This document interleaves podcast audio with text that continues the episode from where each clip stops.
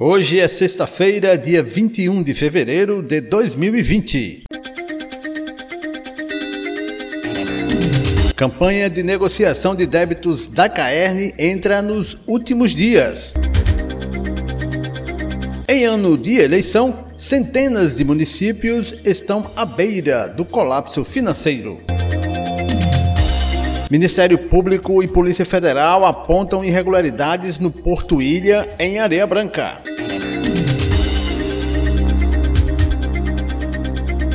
Essas e outras informações você vai conferir agora no Repórter Mossoró.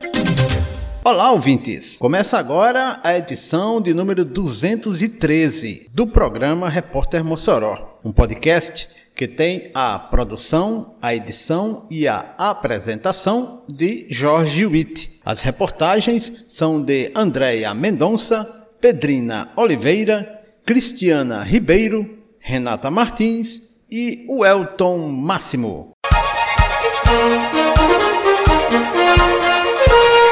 A partir de agora você fica por dentro do que acontece na cidade, no Brasil e no mundo. Repórter Mossoró.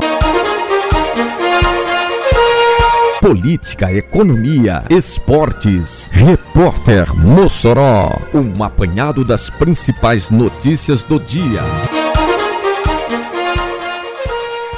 Você acessa www.reportermossoró.com.br e confere as nossas informações, confere os nossos podcasts. Hoje é sexta-feira, dia 21 de fevereiro de 2020 e a edição de número 213 do Repórter Mossoró está no ar.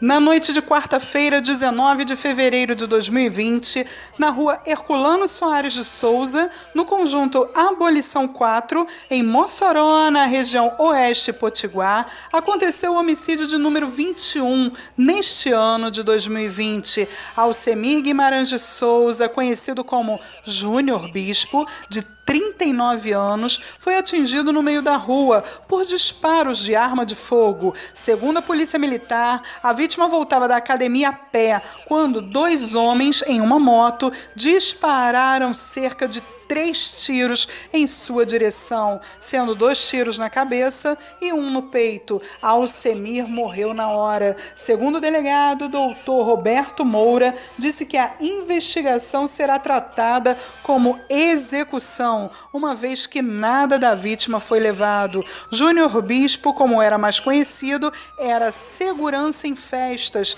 e instrutor de lutas marciais e não há antecedentes criminais criminais contra a vítima. A polícia ainda não tem informações sobre a motivação do crime e, após a perícia no local, o corpo foi encaminhado para o IML do ITEP para ser necropsiado. Pedrina Oliveira para o repórter Mossoró. Agora você fica por dentro do que é notícia no Brasil e no mundo.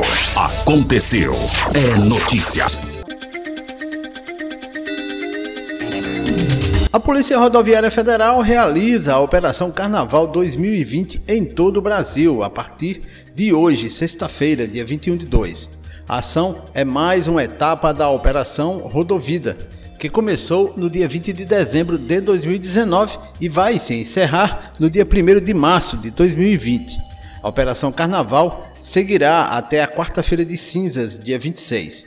Na operação, o efetivo terá um acréscimo de 30% as equipes reforçarão a fiscalização. Serão disponibilizados ainda 60 etilômetros para coibir o uso de bebidas alcoólicas. O carnaval é uma festa popular do Brasil e é por isso que é um dos períodos mais críticos do calendário nacional de operações da Polícia Rodoviária Federal, por conta do grande fluxo de veículos nas rodovias federais e celular ultrapassagem, cadeirinha, cinto, excesso de velocidade, além do uso abusivo de álcool, são as principais preocupações da Polícia Rodoviária Federal. Os agentes estarão atentos quanto aos condutores considerados danosos como ultrapassagem. Não, valendo. Os agentes estarão atentos quanto às condutas consideradas dolosas, como ultrapassagem proibidas, o uso do celular enquanto dirige, o uso de bebidas alcoólicas para dirigir e a falta de equipamentos de segurança, como capacetes, cinto de segurança ou cadeirinha das crianças. Direto da redação, as principais notícias do Brasil e do mundo. Receita Federal vai antecipar o pagamento da restituição do imposto de renda. A reportagem é de Welton Máximo. A partir deste ano, a Receita Federal vai antecipar o pagamento dos lotes de restituição de imposto de renda pessoa física. Tradicionalmente paga em sete lotes, de junho a dezembro, a restituição vai ser paga em cinco lotes, do fim de maio ao fim de setembro. As regras do imposto de renda foram anunciadas nesta quarta-feira pela Receita.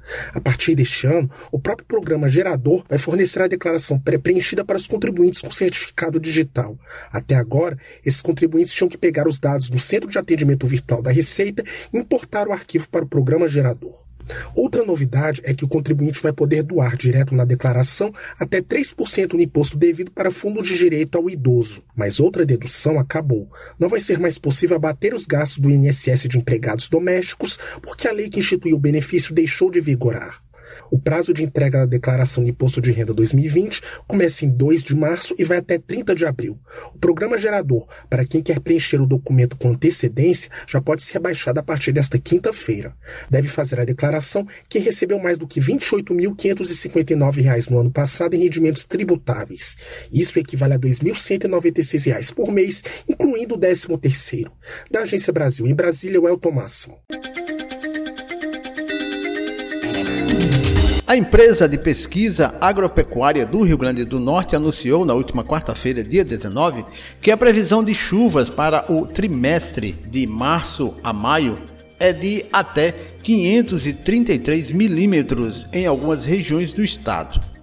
Ainda segundo a Imparne, em todo o ano de 2019, a média foi de 840 milímetros. De acordo com o meteorologista Gilmar Bristol, os padrões climáticos indicam a ocorrência de chuvas distribuídas entre todas as regiões, sendo 479 milímetros no oeste, 376 na região central, 442 no agreste potiguar e 533 milímetros na região leste, onde fica Natal. Segundo ele, a previsão climática é a partir das condições observadas desde janeiro deste ano, o que indica chuvas normais ou acima da média histórica para o estado do Rio Grande do Norte. Direto da redação, as principais notícias do Brasil e do mundo.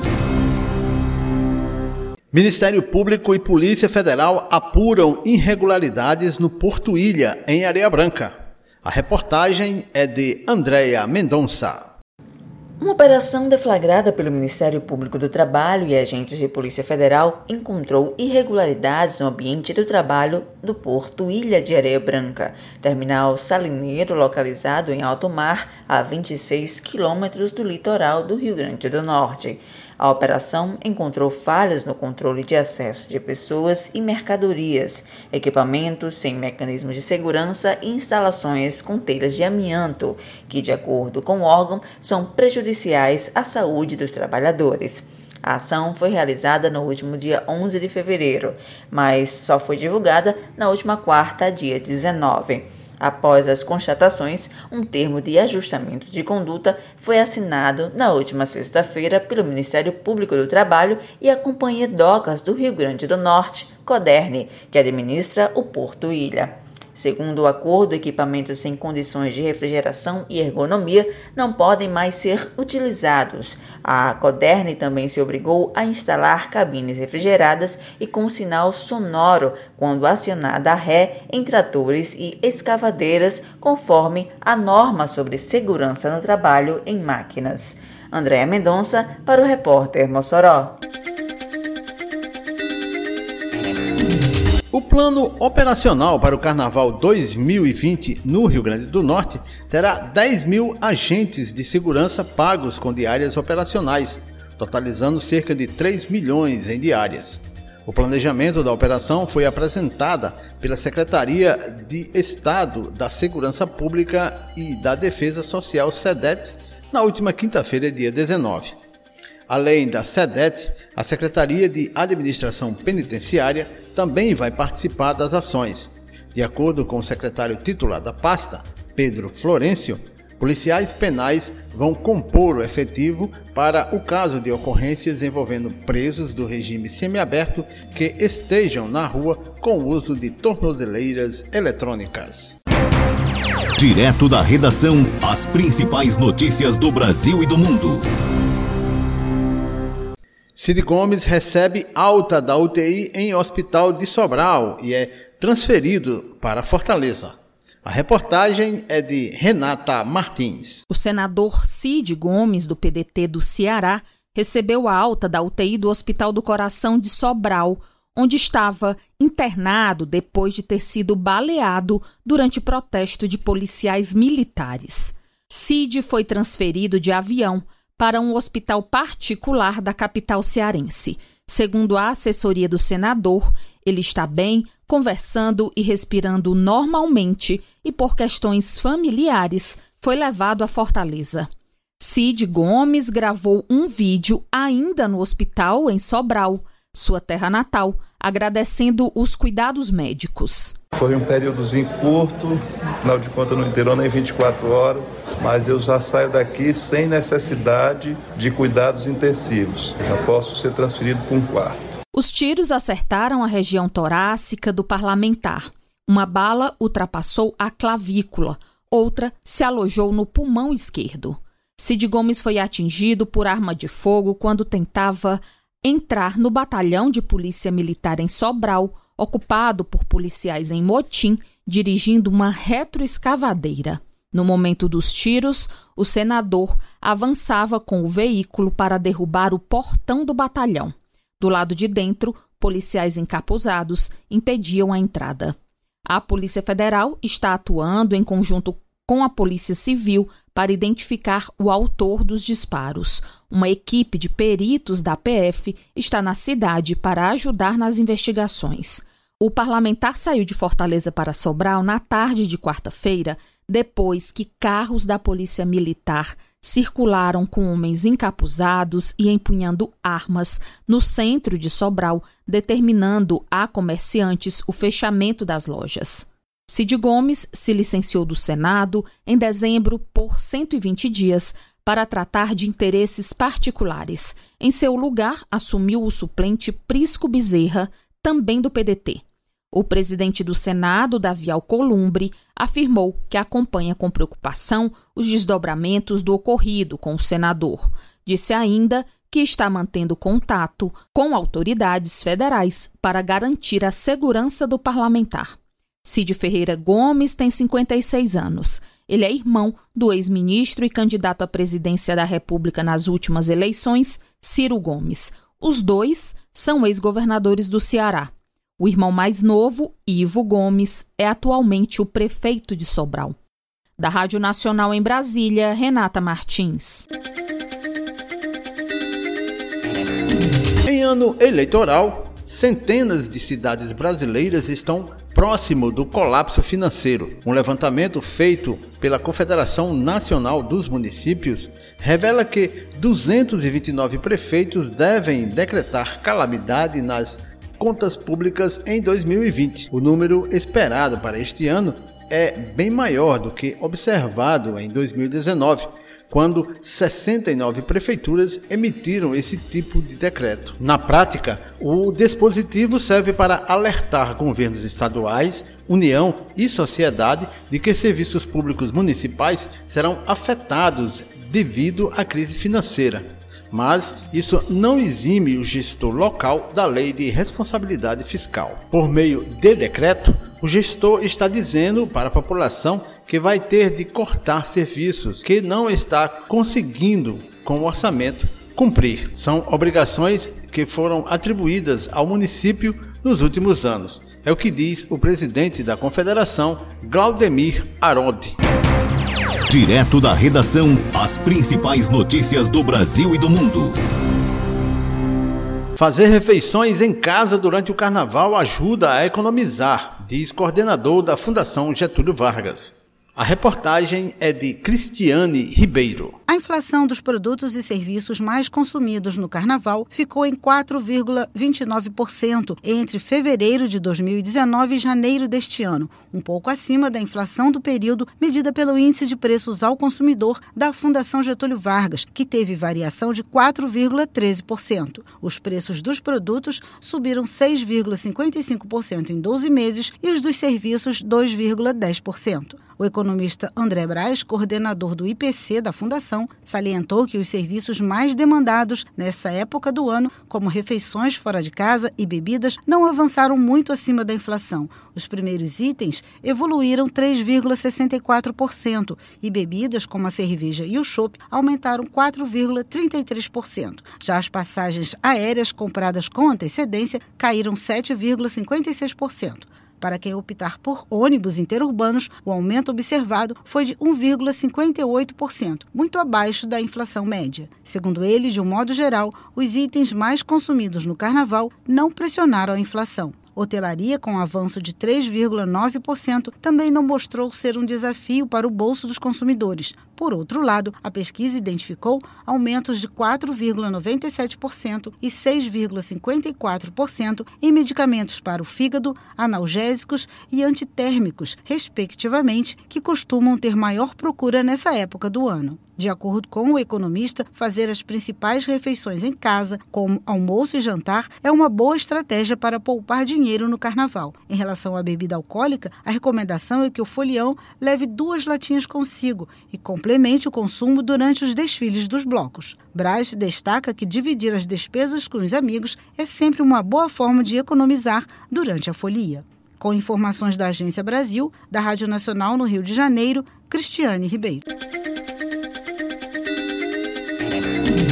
O governo federal divulgou o calendário do Bolsa Família para todos os meses deste ano. Em janeiro, o pagamento iniciou no dia 20 para as famílias cujos números de identificação social, TONINS, termina em 1. O número vem impresso no cartão do programa. Quem tem o cartão com final 2 pode sacar o benefício no segundo dia do pagamento, e assim por diante até o dia 31. Criado como programa de distribuição de renda, o Bolsa Família atende a famílias em situação de extrema pobreza, com renda mensal de até 89 reais por pessoa. O calendário completo com as datas e os números dos cartões você pode conferir no nosso site. Acesse www.reportermossoró.com.br e confira o calendário completo. O calendário completo dos dias do pagamento do Bolsa Família.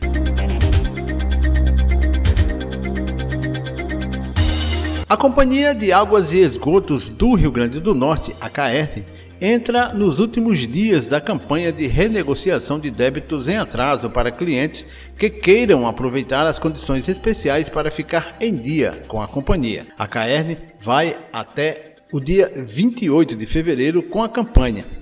Como nas edições anteriores, a iniciativa tem se mostrado um sucesso com a grande procura nos escritórios da empresa. Até agora foram negociados 2.847 contas, representando um montante de 3 milhões 318 mil reais. Segundo o superintendente comercial da CAERN, a previsão é que a companhia encerre o mês com a negociação de mais de 4 mil débitos e arrecadando um valor superior a 4 milhões e 700 mil reais.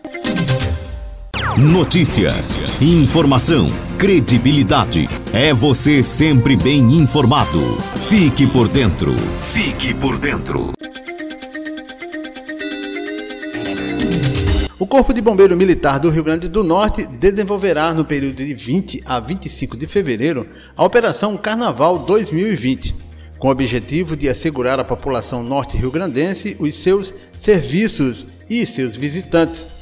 O Corpo de Bombeiro fornecerá proteção pública contra incêndios e orientações de prevenção nas praias mais movimentadas do estado. Os foliões que irão viajar devem tomar todas as medidas de segurança possíveis para evitar acidentes em residências, principalmente os relacionados com a rede elétrica ou com o gás de cozinha. A recomendação é desligar todos os aparelhos eletrodomésticos.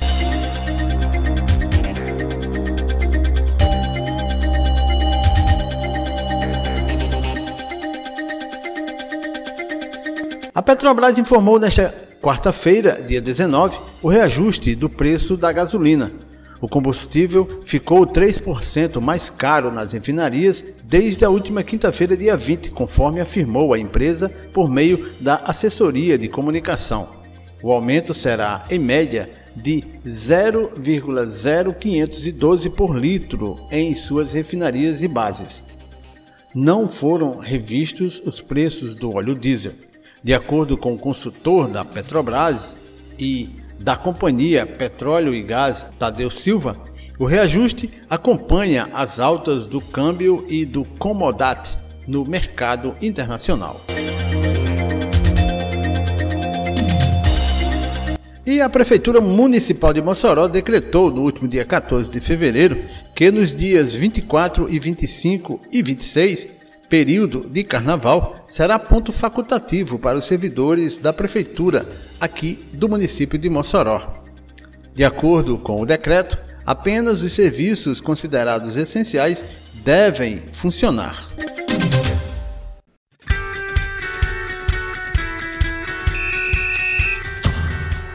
O Flamengo foi até Quito, no Equador, e empatou com o Independiente Del Valle por 2 a 2 na partida de ida da Recopa Sul-Americana. A disputa reúne os campeões da Libertadores e da Copa Sul-Americana. Na próxima quarta-feira, na partida de volta, qualquer vitória simples dá o título ao Flamengo. Se a partida terminar empatada, a disputa vai para a prorrogação e, se assim permanecer, pênaltis. Em caso de vitória do Del Valle, os equatorianos levam o troféu.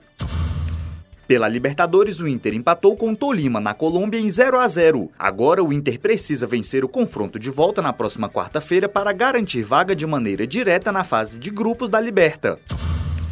Agora o assunto é Copa do Brasil. O Botafogo empatou com o Náutico nos aflitos por 1 a 1 e levou a melhor sobre os pernambucanos na disputa por pênaltis. Agora o Fogão enfrenta o vencedor do confronto entre Paraná e Bahia de Feira. No jogo entre Ceará e Oeste, mesmo esquema. Empate por 1 a 1 no tempo normal e o Vozão levou a melhor nos pênaltis. Na próxima fase, o Ceará encara quem levar a melhor do duelo entre Vitória e Lagarto.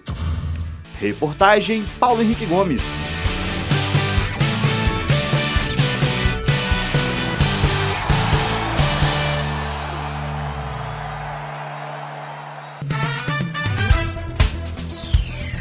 Esta foi mais uma edição do podcast Repórter Mossoró, a de número 213. Você acessa www.reportermossoró.com.br e confere as nossas informações, confere os nossos podcasts. Todos os dias, de segunda a sábado, publicamos um podcast inédito. Quer mandar uma sugestão? Quer fazer uma crítica ou uma denúncia?